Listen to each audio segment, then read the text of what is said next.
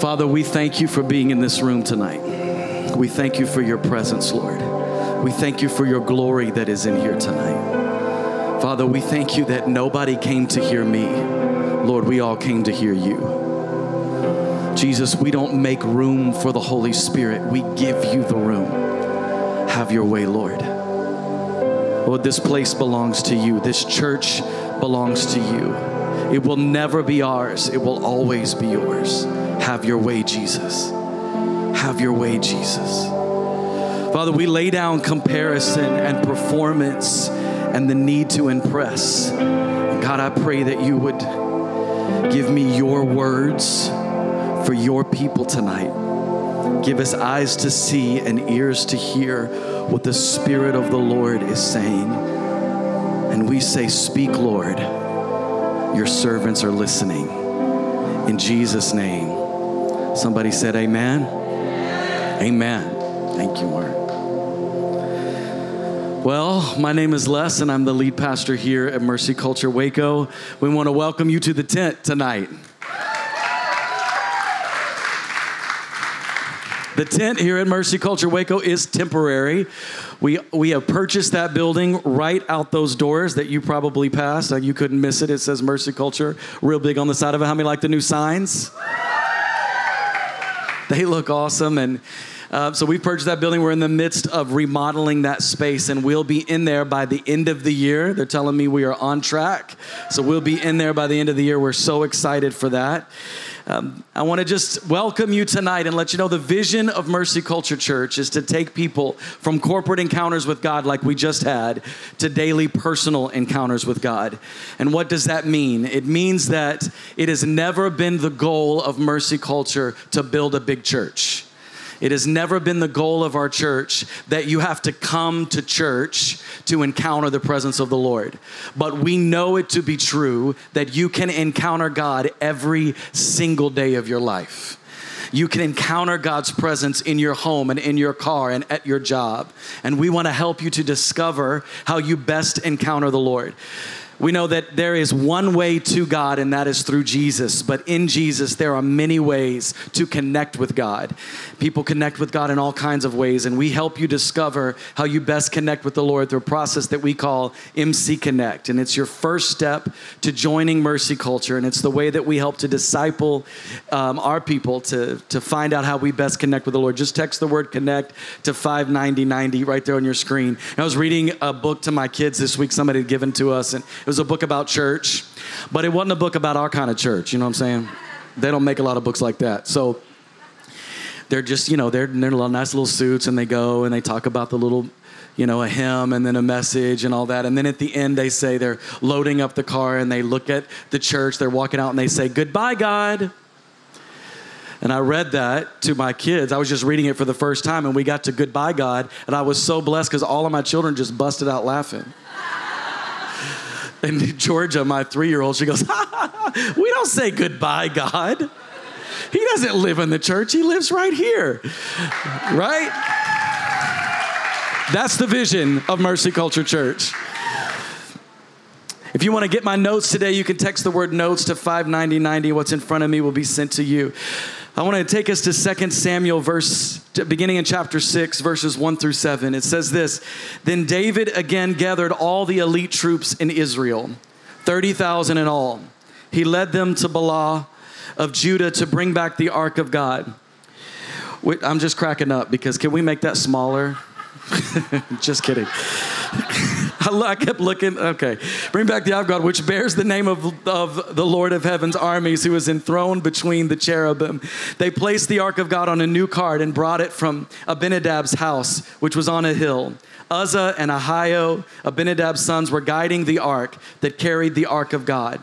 Ahio walked in front of the ark. David and all the people of Israel were celebrating before the Lord, singing songs and playing all kinds of musical instruments lyres, harps, tambourines, castanets, and cymbals. But when they arrived at the threshing floor of Nacon, the oxen stumbled.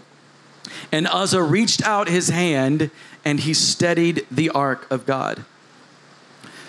Verse 7 says Then the Lord's anger was aroused against Uzzah and God struck him dead because of this. So Uzzah died right there beside the ark of God. And I've come to tell you tonight that you expand spiritual territory by losing control. Mm. 2022 is the prophetic word of the year for our house. It's the year of expanding territory. And that means that if you are planted in Mercy Culture Church, then that's the word of the Lord for your house for this year. We are expanding spiritual territory. And we've been reading the prayer of Jabez in 1 Chronicles 4:10 every day over our families. If you're not doing that, I encourage you to read this scripture over your family. It says, Jabez called upon the God of Israel, saying, Oh, that you would bless me indeed enlarge and expand my territory. That you might put your hand upon me and keep me from all harm and evil so that it might not bring me pain. We've been believing God to expand our spiritual territory. We're taking a little pause. We've been talking about the gifts of the Spirit for the last several weeks. Pastor Matt Wakefield is coming next Sunday to continue to speak to us. I'm so excited. Pastor Matt is one of our leaders in Fort Worth, one of the greatest and most accurate prophetic voices of a generation. You don't want to miss next Sunday. It's going to be awesome. But we're taking a little pause because I felt the Lord say that He wanted us, He was giving me and my spirit a warning. And the Lord said, Don't touch the ark. Don't touch the ark. I felt the Lord saying that He wanted to teach us as a church family how to lose control. And I don't know about you, but I'm a little bit type A. Some of y'all laughing too hard. I don't enjoy losing control. It's not my favorite thing to do. But the Lord has been taking me on this journey of learning how to lose control, learning how to just give Him control. So tonight, I'm gonna teach on the religious spirit. Now, I want to give you a warning because when we hear uh, somebody talk about the religious spirit as spirit filled Christians, we often think that that's for other people. That the religious spirit when we talk about that, that's for the people that don't believe in the gifts of the Spirit. Now, we've been in a series for several weeks. We've been teaching methodically through all of the gifts of the Spirit, and I've talked about the spirit of religion is the same spirit that resisted the work of Jesus when he walked on the earth, is the same spirit that resists the work of the Spirit of Jesus, the Holy Spirit today. And that is the religious spirit. And so, some of us that believe and operate in the gifts of the Spirit. We're hungry for the gifts. We believe in the gifts. When people talk about the religious spirit, sometimes we can think that that's not for me. I don't struggle with the religious spirit. That's somebody else. But I want to tell you the religious spirit can and does affect Holy Spirit filled and led people. And it happens when we try to recreate, control, or sustain a move of the Holy Spirit or when we systemize a move of the Holy Spirit. I introduced you to Pam, our spiritual mom, and it was a few years ago. I was coming back from a conference. Listen, there's nothing wrong with conferences. There's nothing wrong with going and learning and growing, but I went to this conference and this whole the conference, the entire thing was to teach you how to grow your church. The, the whole conference was about growing your church. And I went I was all excited. I learned. I had all these systems. They kept talking about systems. Give you systems to grow and systems to know what's going on and systems to help you grow your church and and all of these things and the word the buzzword all weekend was sustainable. This is a sustainable growth. I remember I called Pam and we were in a van driving from out of state and we had a bunch of church staff with us and I called her and I'm telling her yeah, I had a great week, and let me tell you about this, and there's systems, and I kept saying systems and systems. It's gonna be sustainable, sustainable. Now, Pam is an intercessor. If you want to annoy an intercessor, start talking about systems. And I'm just talking to her about this and, and talking about the sustainability, and she's just quiet. You ever started telling a story and then the person isn't really reacting, and you know, I wish I wouldn't have started this story, but I'm too far gone now now I just have to finish, and I'm thinking, man, this is not going over well. I've missed something, and she's gonna let me know what it is that I missed. Later on, she told me, You better be glad I knew that the van was full of other people because I was about to tell you off. In a very sweet way. But I was talking about sustainable, sustainable systems. Listen, there's nothing wrong with order. The Lord laid this on my heart to talk about dismantling systems. And when He did, Pastor Matt texted me. He was scheduled to come and speak on the gift of prophecy, which he is going to do. But he said, I want to submit to you. I feel like the Lord told me to speak on the reestablishing of order in God's house. And I said, Well, I think this is the Lord, because I'm going to tear some stuff down and you're going to come back and rebuild it in His image. And so I believe in healthy order. I believe in things done decent and in order. It's why we don't just leave a mic on the stage and just let anybody come up and speak and sing and do whatever. And it's why there's a process of, of we have culture here, we have values, we have leadership standards that are based on the Word of God, we have systems in order. When you walk up and check in your kids, you don't just drop them off and hope somebody shows up. We get some information from you. There's security. We want to make sure you're safe all of those things there's order. I believe in that. But healthy order is to support the voice, voice of the lord. But unhealthy systems supplant the voice of the lord. Unhealthy systems replace god's voice. And i want to talk tonight and shed some light on the fallacy of the systemized church you see, we're standing in the middle and we are hearing the death pangs of organized church right now today. On one side, you have mainline Christian denominations that are shrinking in size at a rate faster than we've ever seen in history. Mainline Christian denominations are emptying out as fast as possible. And then on the other side, because of the COVID lockdowns, you are seeing the death of cool church. Because when we were forced to stay home and we were locked out of churches, people began to realize just how little impact their church actually had upon their lives. And so you've got the death of mainline denominationalism, and on the other side, you've got the death of the cool church that tells you everything that you want to hear and how wonderful you are, and has the lights, camera, action, and everything exactly uh, formulated and systemized to keep you in the seats and to never quit growing and appeal to more and more and more people. You see, when the church began creating systems instead of following the cloud, the church began to die. We have created sustainable systems instead of following and being led by uncontrollable fire. You see, the Holy Spirit cannot be controlled. The Holy Spirit is an uncontrollable fire that we are meant to yield to, not to control.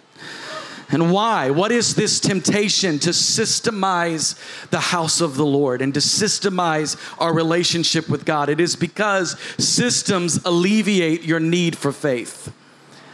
I remember I was sitting in a pastors roundtable. I was honored to be invited to this roundtable of pastors, and there were just a, a few dozen pastors in this room, and some of the some of the largest churches in America, their senior leaders were, were there and were pouring into us, and most of it was amazing. And there was a gentleman that got up to speak, pastored one of the biggest churches in the country, and I will never forget it. I'm sitting there, I'm taking notes, I'm soaking it all up. And he says, Pastors, you want to create systems in your church. You want to systemize everything. And he drew this picture. And he said, You want systems so dialed in and so down to the minute detail that you know when you turn this knob, this will happen. What was he saying? You want complete and total control. Why? Because walking in faith requires uncertainty. It doesn't require faith if you're certain a thing is going to happen. If you know if I turn this knob, this will happen, that requires no faith. Faith requires uncertainty. In Exodus chapter 13, when Moses led the children of Israel out of Egypt, and the Lord said, I'm going to lead them by a pillar of cloud by day and a pillar of of fire by night, it took faith to follow that cloud.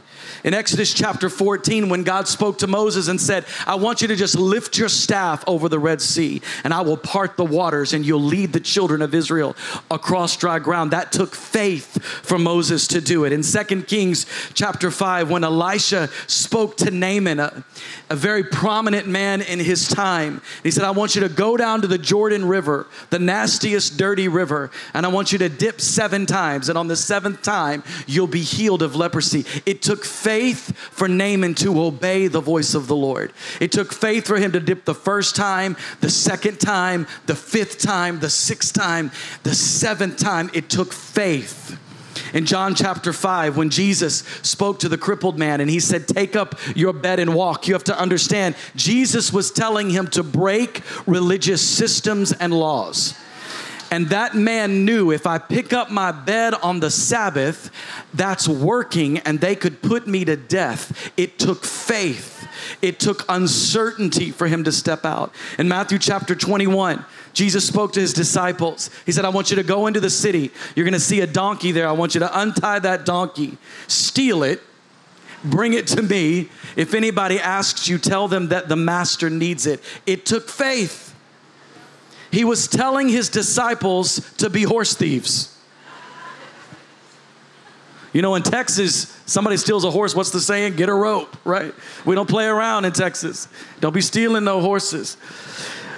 But he spoke to these disciples and he told them, Go. And they, it took faith for them to obey the Lord. It wasn't a system that made these things happen, it was the voice of the living God. Now, order is important in the house of God, but if heavy lifting, the heavy lifting in your life must be done by God. If your system is doing the heavy lifting, you have systemized your life, you've systemized your ministry. See, religion tells us that we have the responsibility to sustain a move of the Holy Spirit. Religion tells us that moves of God in our own lives, in our church, it's our responsibility to sustain it. See, we in the Spirit filled church spend a lot of time pointing a finger at those who resist the move of the Holy Spirit. All the while, we're trying to control a move of the Holy Spirit. And how do we do that? We try and recreate moves. We try to put, put old wine into new wineskin. So, what do we do? We say things like, if it worked before, it'll work again in the future.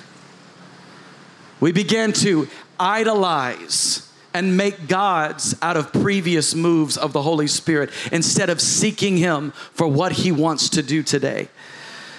We do things like argue over carpet color and music volume, and we elevate our preference over discernment. Some of us have a preference on the type of song that we want to hear or the type of ministry that we want to see. And we call that discerning the spirit when we've elevated our preference and we begin to perform instead of obey. Ah. As I was talking to, to my spiritual mama that day, and talking about how we had to create systems to sustain the move of God. I remember telling her how to systemize prayer meetings. I mean, I got all this information. I had whole notebooks full. You ever had anybody just burst your bubble? Yeah, she bursted my bubble. I had to forgive her. But I had all, um, it's a joke. You can laugh, guys. I had all of these systems written down and ready, and I was talking about sustaining prayer meetings and how do we do that. And the Lord took me to Psalms chapter 3, verse 5. David said, I lay down and slept. I woke again, for the Lord sustained me. How do we sustain the moves of God? We rest in the Lord. How do we sustain what God's what God wants to do in our lives? We lay down and sleep in his presence. And the Lord will sustain us. In Ephesians chapter 6 beginning in verse 10 it says, "Finally be strong in the Lord and in the strength of his might." Put on the whole armor of God that you may be able to stand against the schemes of the devil. Verse 12 For we do not wrestle against flesh and blood, but against the rulers, against the authorities, against the cosmic powers over this present darkness, against spiritual forces of evil in heavenly places. Tonight, as we talk about the spirit of religion, we're not talking about a person. When we begin to talk about spiritual warfare, one of the things we can do as people is get out our little notebook and start making a list of people that deal with this. Oh, I know who he's talking about. I'm gonna write this person down. Oh, yeah, that's definitely David. I'm writing him down. Oh, I'm gonna tell my mother about this because she struggles with this spirit. No, we're, we wrestle against principalities and powers that have elevated themselves in the place that God should be. When we came into this city, one of the things we've been praying for years is for the Lord to reveal to us what are the principalities in our city? What are the things, the spiritual warfare and battle that's going on in our city? And one of the things that we discerned and felt was the spirit of false religion. There's a spirit of religion that hovers over our region, and you'll find often a mixture of a little bit of this religion and a little bit of this religion. And I'll, it's like Christianity is a buffet line. We just pick a little bit of this and pick a little bit of that.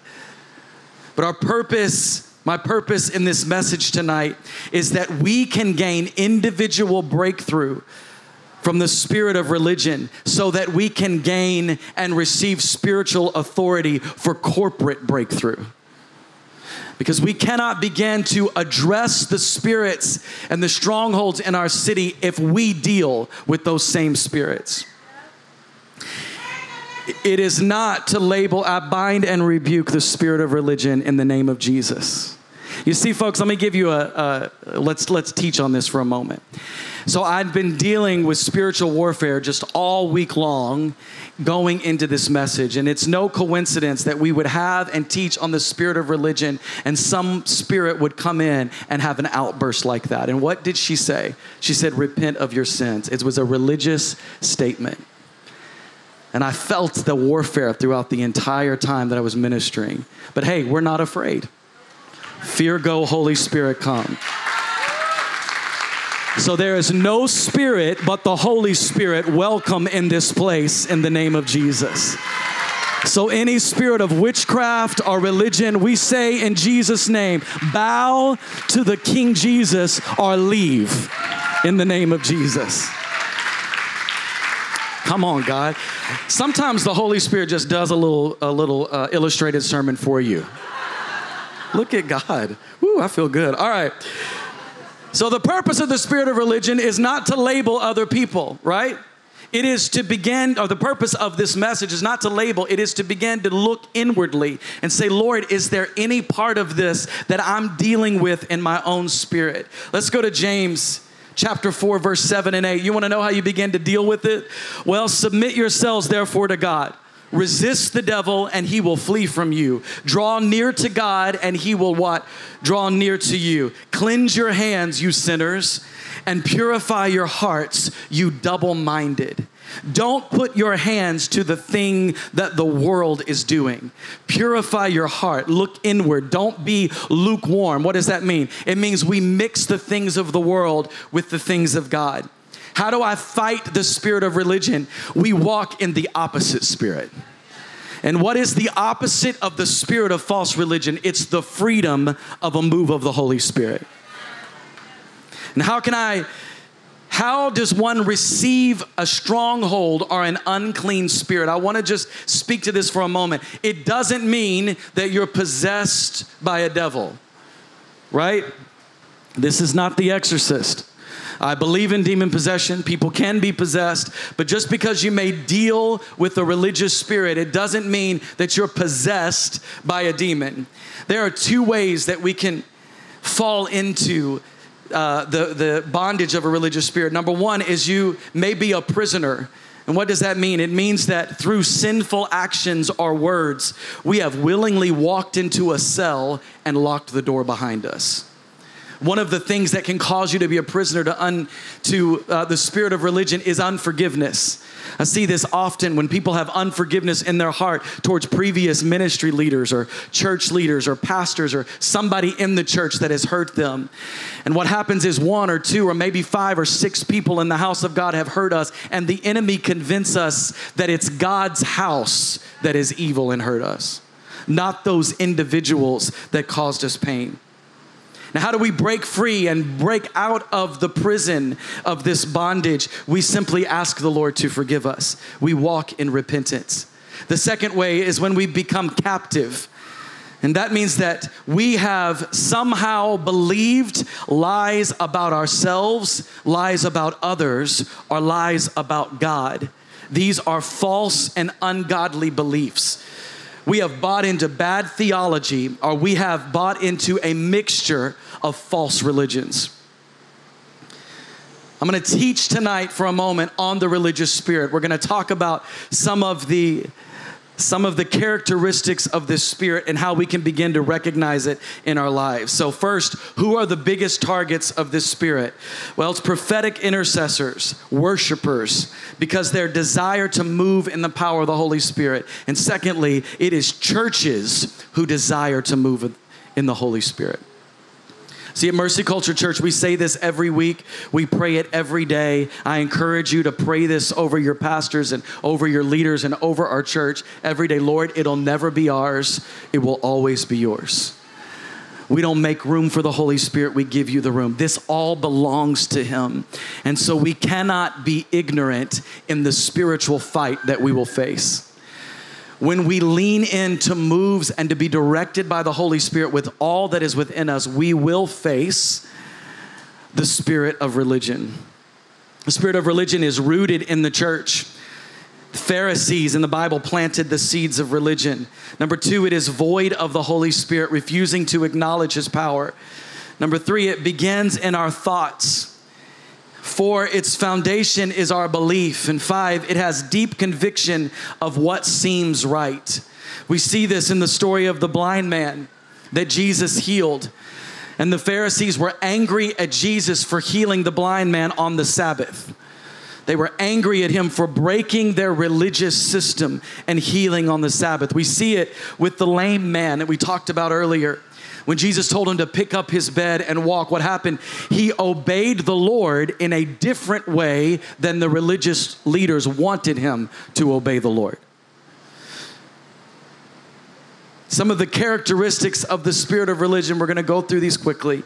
So just teach you tonight. Number one is legalism. Legalism means that it must be done a certain way. Legalism expects people to conform to a particular standard that is usually man made, and most of the time, it's unattainable. The spirit of legalism gets upset or frustrated when things happen that are contrary to a particular pattern. It is difficult when you're walking in this characteristic to extend grace to individuals due to a strong sense of judgment and conviction about certain beliefs. And there's sometimes a preoccupation with the past and how things used to be. So you'll see with legalism, people will begin to idolize previous moves of the Holy Spirit. Say, well, we used to do it like this, and we used to sing songs like that, and we used to have clothes like this, and we used to do things like this. In Matthew chapter 15, 1 through 2, we see this legalism played out in the Bible. It says, Then the Pharisees and scribes came to Jesus from Jerusalem and said, Why do your disciples break the tradition of the elders? For they do not wash their hands when they eat. You know, legalistic people will always find something. So here they are talking to Jesus complaining about the disciples not washing their hands. When now listen, Jesus. This is the man who goes into cities and heals all of the sick people, gets people up out of wheelchairs, heals the blind, heals the sick, cast out demons. And what did the religious of their day say? You know, you didn't wash your hands when you ate that piece of bread. That's legalism. Now, here's Jesus' response. I love it. Don't get mad at me, it's the Bible. It says, You hypocrites! It got quiet. Well, did, did Isaiah prophesy of you when he said, the, This people honors me with their lips? In vain do they worship me, teaching as doctrines the commands of men. Legalism glories more in what God has done in the past than what he is doing right now. The tendency is to be suspicious of or oppose new movements or churches. There's a tendency to reject spiritual manifestations when we do not know or understand what's happening. We keep score in our own spiritual lives. Ask yourself this question Do you feel better about yourself because you go to more meetings?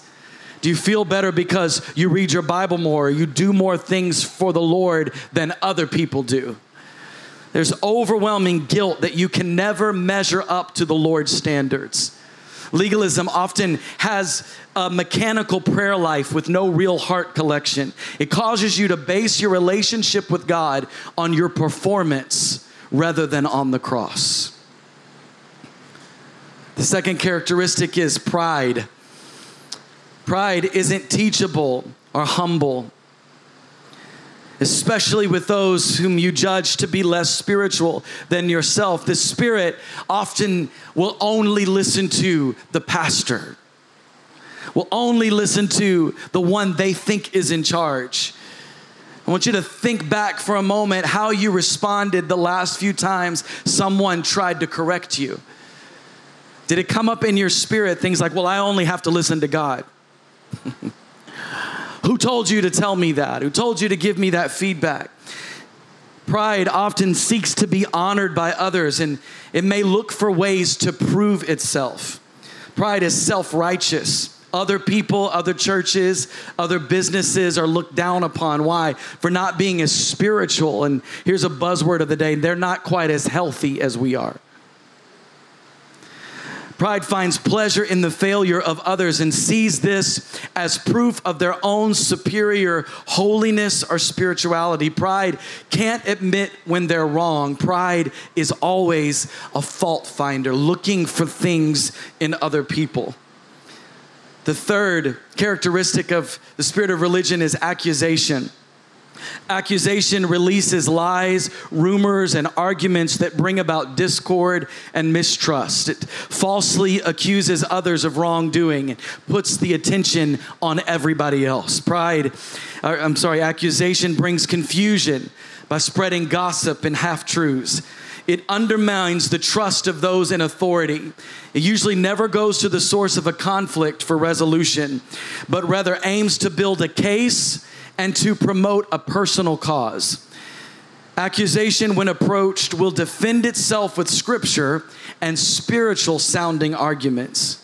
It comes from a judgmental attitude towards those deemed unworthy, and it passes judgment based on appearances and assumptions rather than all the facts. It feels compelled to fix everyone else.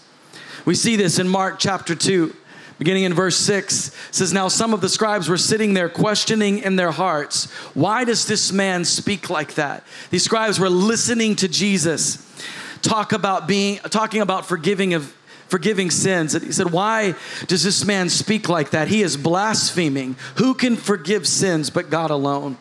See instead of listening they began accusing they began accusing who? The Bible says that Jesus was the Word.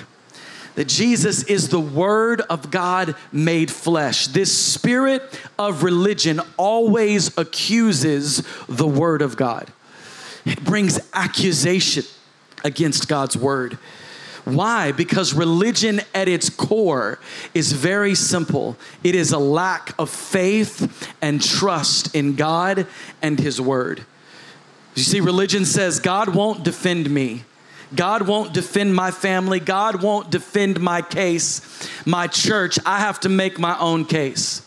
It says God and the word cannot protect the people that I am charged with leading, the Word of God and the Holy Spirit doesn't speak to people clearly enough. The Word of God can't protect my family, can't protect those people that I'm leading. So I've got to create additional rules and safeguards because the Bible and the Holy Spirit aren't enough on their own. That's what the spirit of religion does. If you've been around and you've been to more than 10 churches, you've probably encountered, I'm being generous, you probably encountered the spirit of religion. remember one day before I was married, I went to this church with a friend and we walked in and some very sweet woman came up and met my friend who happened to be a, a, a, young lady at the door. She said welcome it's so glad to have you here. Can i talk to you for a second?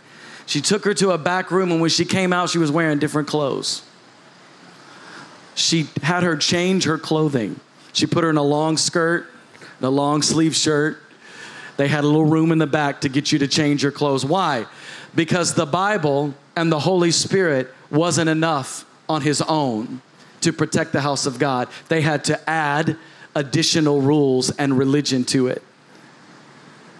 And that's the way the enemy will lie to us. But the truth is, what the Bible teaches us is if I hold my peace and let the Lord fight my battles, victory will be mine. We cannot step into the court of the accuser of the brethren. When we open our mouths and begin to partner with accusation, we partner with the diabolical spirit of the what the Bible calls Satan, the accuser of the brethren. The fourth characteristic of the spirit of religion is the fear of man. The spirit of religion is more afraid of what man thinks than what God thinks. It is preoccupied with people's perceptions and likings. Listen, as a pastor, I am painfully aware of the spirit of this characteristic of the spirit of religion. I am aware of the fear of man.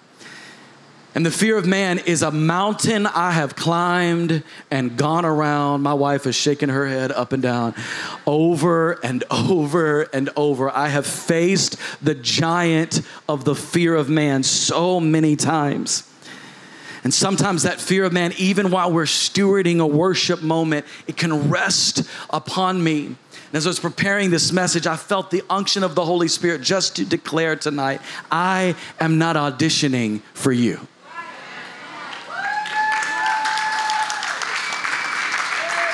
Come on, as a pastor, as leaders, our job is to spiritually lead, not to make you feel good.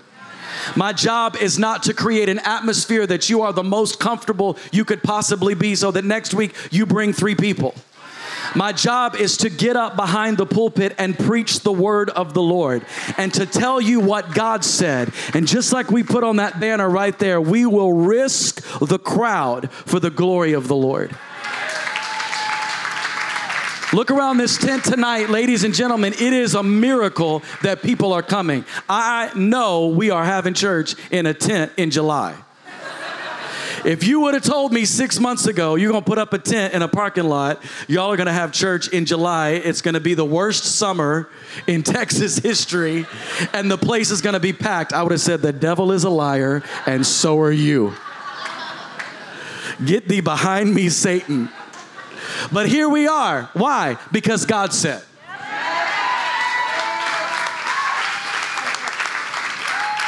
We had four days' notice. God said, Put up a tent and I'll bring them. God said to do it. So when I come in here and speak the word of the Lord, it's not to tickle your ears and make you feel good. Listen, I like to be liked. Who doesn't like to be liked? But if you don't like me, I don't care right? I don't care. Why? Because I want the Lord to like me. I want God's pleasure. I want the favor of the living God. I want the Lord to look upon what we're doing and say, My heart is pleased.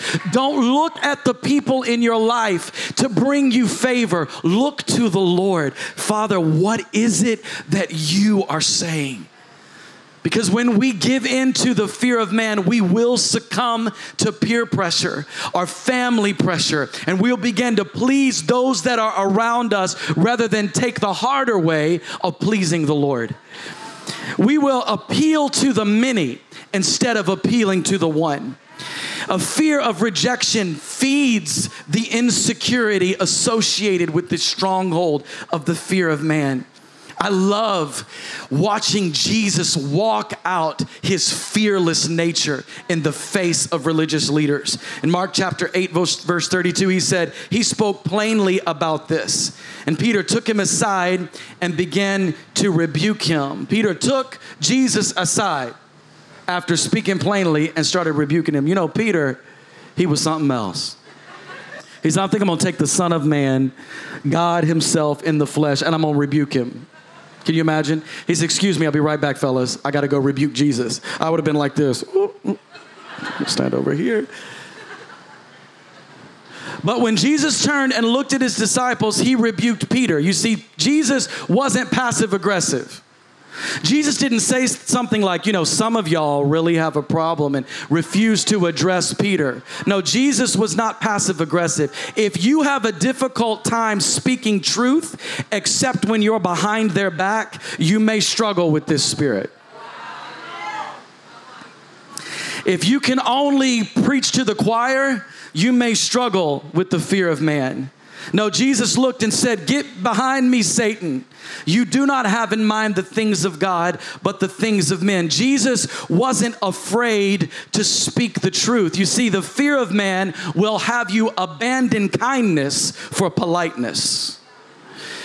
Politeness and niceness are not, of the, are not a fruit of the Spirit. Ooh, it got quiet. Politeness and niceness are not a fruit of the Spirit, kindness is. You see, we see this permeating our society today when your teenager tells you that they're not the gender that they were born as, and we get down and we say, It's okay, baby. What gender are you? I'll call you whatever you want. That's a religious spirit. You don't even have to believe in God to have a spirit of religion. Listen, if you believe in 56 genders, that's a religious belief. You see, we think that it's only people in the house of God that have a spirit of religion. No, we've got an entire group of people who don't even believe in God, but have stronger religious convictions than you do. You don't get on national television and stand before Congress and tell them that men give birth without having a religious belief. It's irrational, it's a spirit of religion. In John chapter 12, verse 42 says, Many even among the leaders believed in him, but because of the Pharisees, they would not confess their faith for fear they would be put out of the synagogue. So they weren't even afraid of, of of the government. They weren't afraid of being arrested. They were afraid of losing their place of prestige in the synagogue. You have to understand in this day and age, your place within the synagogue or the temple, the Jewish temple, was your place within society. And if the rabbinical leaders of the age put you outside of the synagogue, you were a social pariah. You wouldn't fit in in any of your social in any of your social circles because and so they knew and were believing in Jesus, but because they were afraid of losing their social status, they kept their mouth shut. Why? Fear of man always leads to disobedience to the Father because you cannot fear man and fear God. In Mark chapter 12, verse 12, it said, But they were afraid of the crowd, so they left Jesus. Folks, if you're afraid of the crowd, if you follow the crowd, you won't follow Jesus. And if you follow Jesus, you won't follow the crowd. Some of you feel like you're swimming upstream at work. Some of you feel like you're swimming upstream with your families.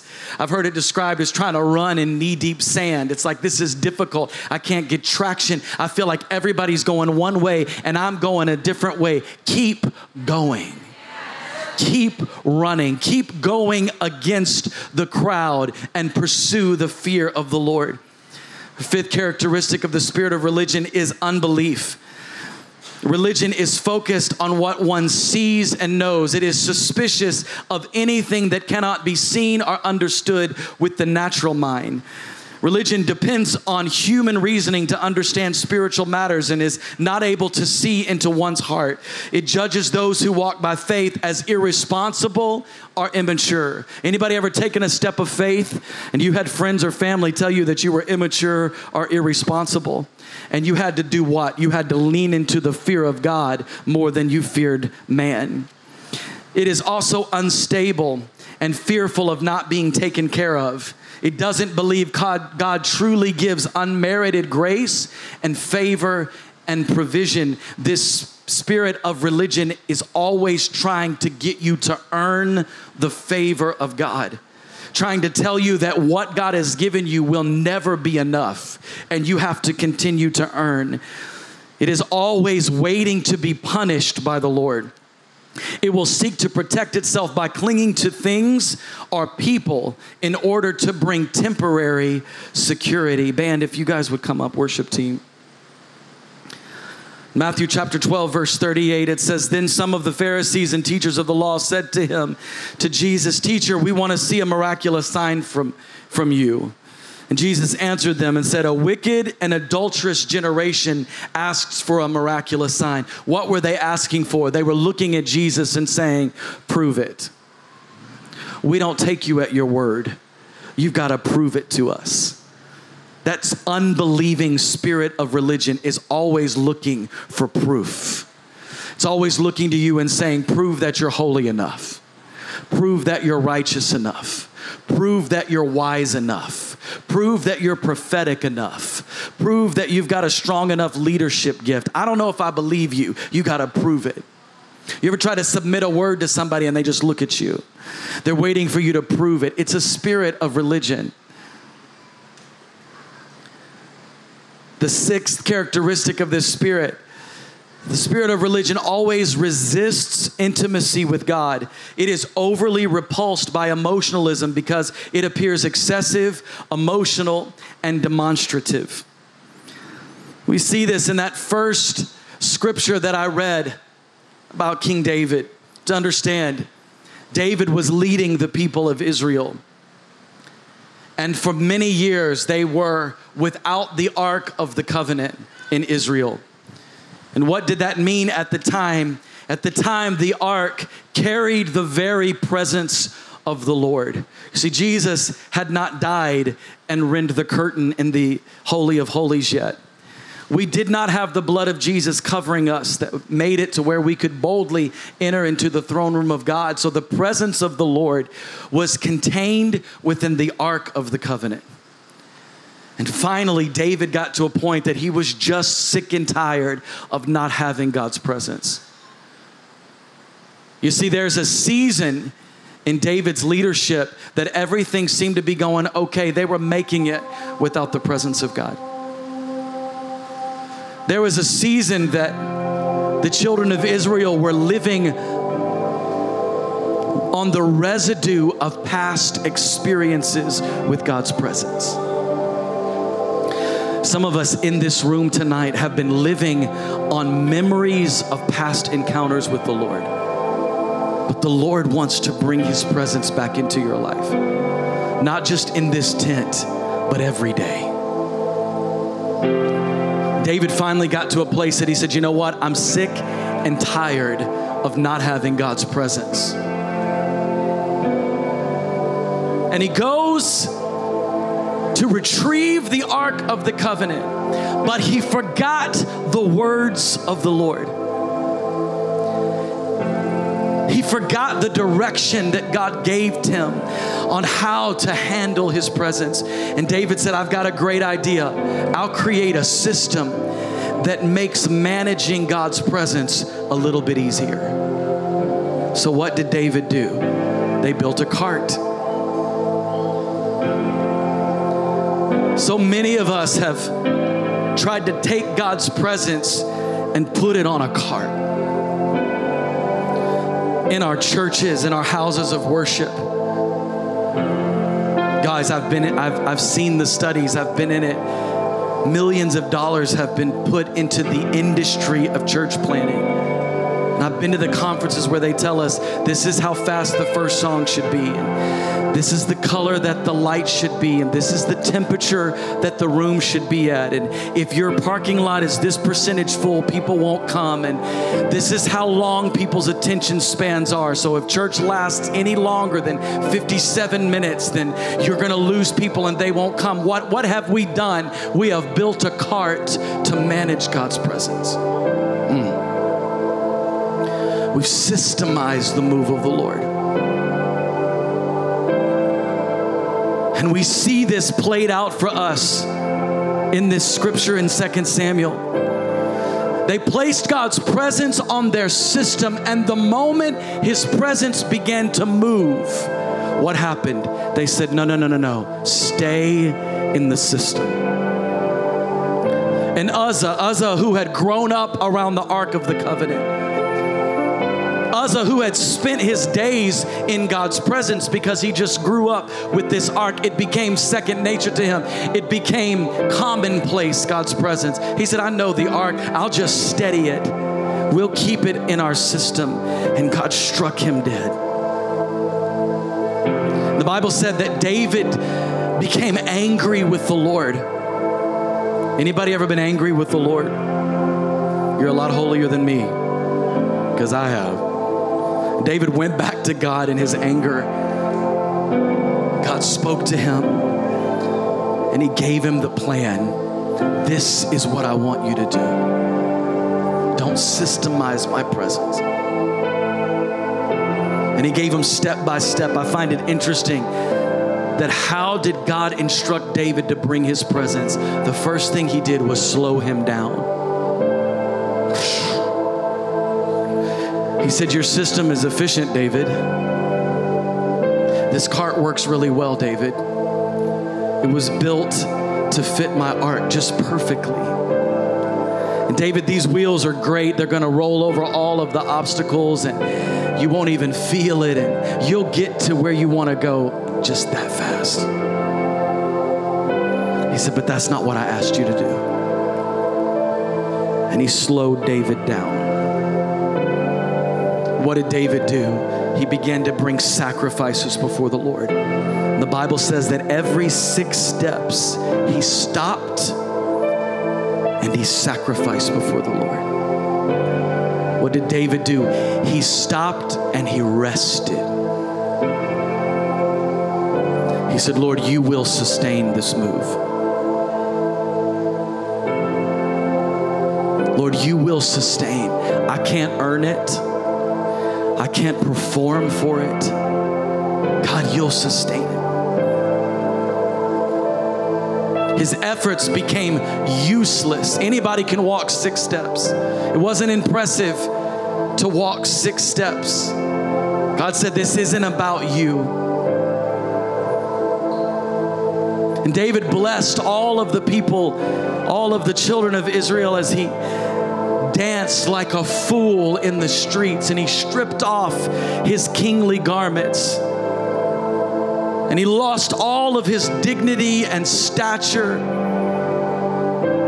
And he danced foolishly in the streets. And he brought gifts to the children of Israel. And the Bible says in verse 20 that David returned to bless his own household.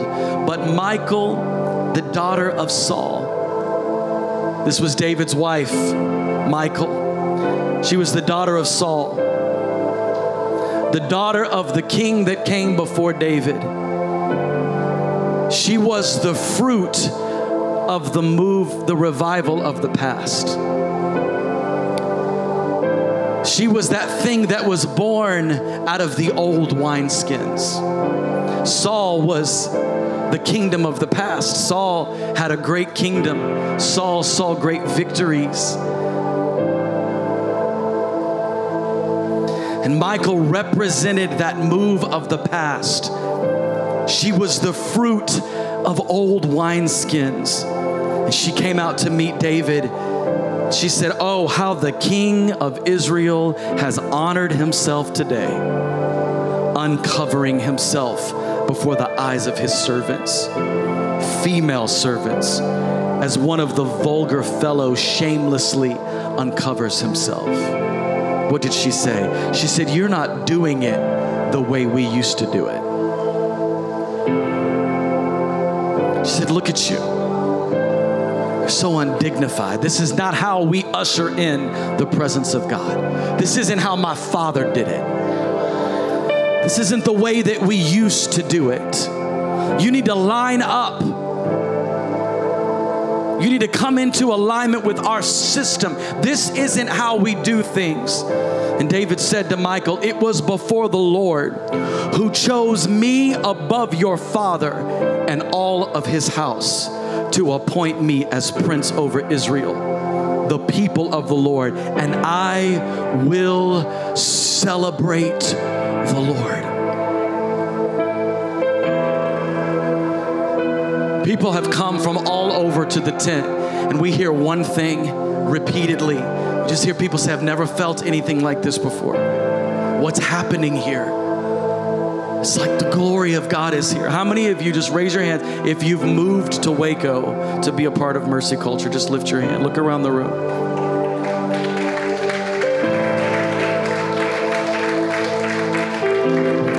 People are coming from all over the nation and around the world to Waco, Texas to be a part of what God's doing.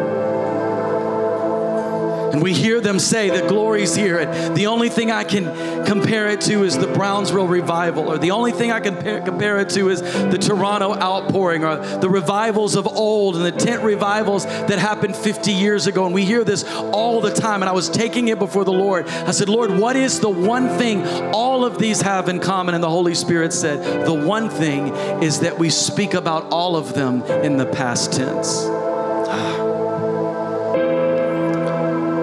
Said, Lord, I don't want to be some firecracker that makes a beautiful display in the sky and everybody sees it from everywhere and it's loud and it's beautiful and it gathers a crowd and when it's over the only thing that's left are ashes. God, I want your fire to fall the fire that consumes every spirit, but the Holy Spirit, the fire of God that never goes out. I want a legacy ministry that our children and our children's children will dance in the presence of the Lord. What do we do? Don't touch the ark. David said in verse 22, I will make myself yet more contemptible than this, and I will be abased in your eyes. See, some of us in this room, I believe the Lord spoke to me.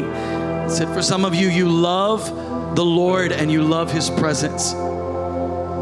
You keep trying to welcome His presence into your home, your family, your business, your ministry. And it seems like everything that you put your hands to keep dying. Business ventures are dying. There, there's no fruit in your ministry. There's no fruit in what you're trying to do. And we see this in verse 23. The Bible says, And Michal, the daughter of Saul, the fruit of the thing that came before, had no child to the day of her death. Why? Because the spirit of religion bears no fruit. The spirit of religion always leads to spiritual barrenness. The moment we begin to touch the ark, the moment we begin to systemize the move of the Holy Spirit, we become spiritually barren. But tonight, the Lord spoke, and He wants to resurrect some dead fruit tonight. Everybody would just close your eyes. I believe that the Lord wants to resurrect some fruit that you thought was dead forever. Tonight, we're going to take a moment and we're just going to repent of any spirit of religion that has worked itself into our lives. And we're going to ask the Holy Spirit to reveal to us every time that spirit tries to sneak its way into our life or to our church. So, first, as a corporate body, just lift up your hands.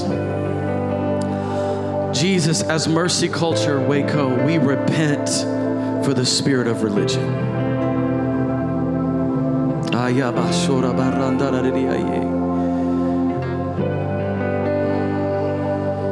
God, if we have touched the ark in any way, if we begin to systemize the move of the Holy Spirit, God, we repent. Lord Jesus, we repent for the spirit of religion over this city. We cry out for the land of Waco. God, we repent of the spirit of religion. Help us, God turn from our wicked ways. Heal our land, Lord Jesus. Heal the wounded land of this city. God, rain down the presence of the Lord and break the chains of religion over our lives and over this city. And God, as individuals and as families, we repent for the spirit of religion. We repent for a fault finding spirit. We repent for every time we have cursed the thing that we didn't understand. We repent for every time we have made fun of the moves of God that we couldn't comprehend. And God, we surrender to you and we say, Jesus, whatever you want to do. God, we will become even more undignified than this. Jesus, we will abase ourselves before you. We will humiliate ourselves before you. Jesus, we will risk the crowd for the glory of God. Holy Spirit, don't just allow us to take the carts of our systemized religion and put it in storage just in case we need it later. But Holy Spirit, break the cart into pieces and use the fractured pieces of the religious systems to put upon the altar and drop the fire of God to consume the fractured pieces of our religious systems in the name of Jesus. Everybody, just stand to your feet.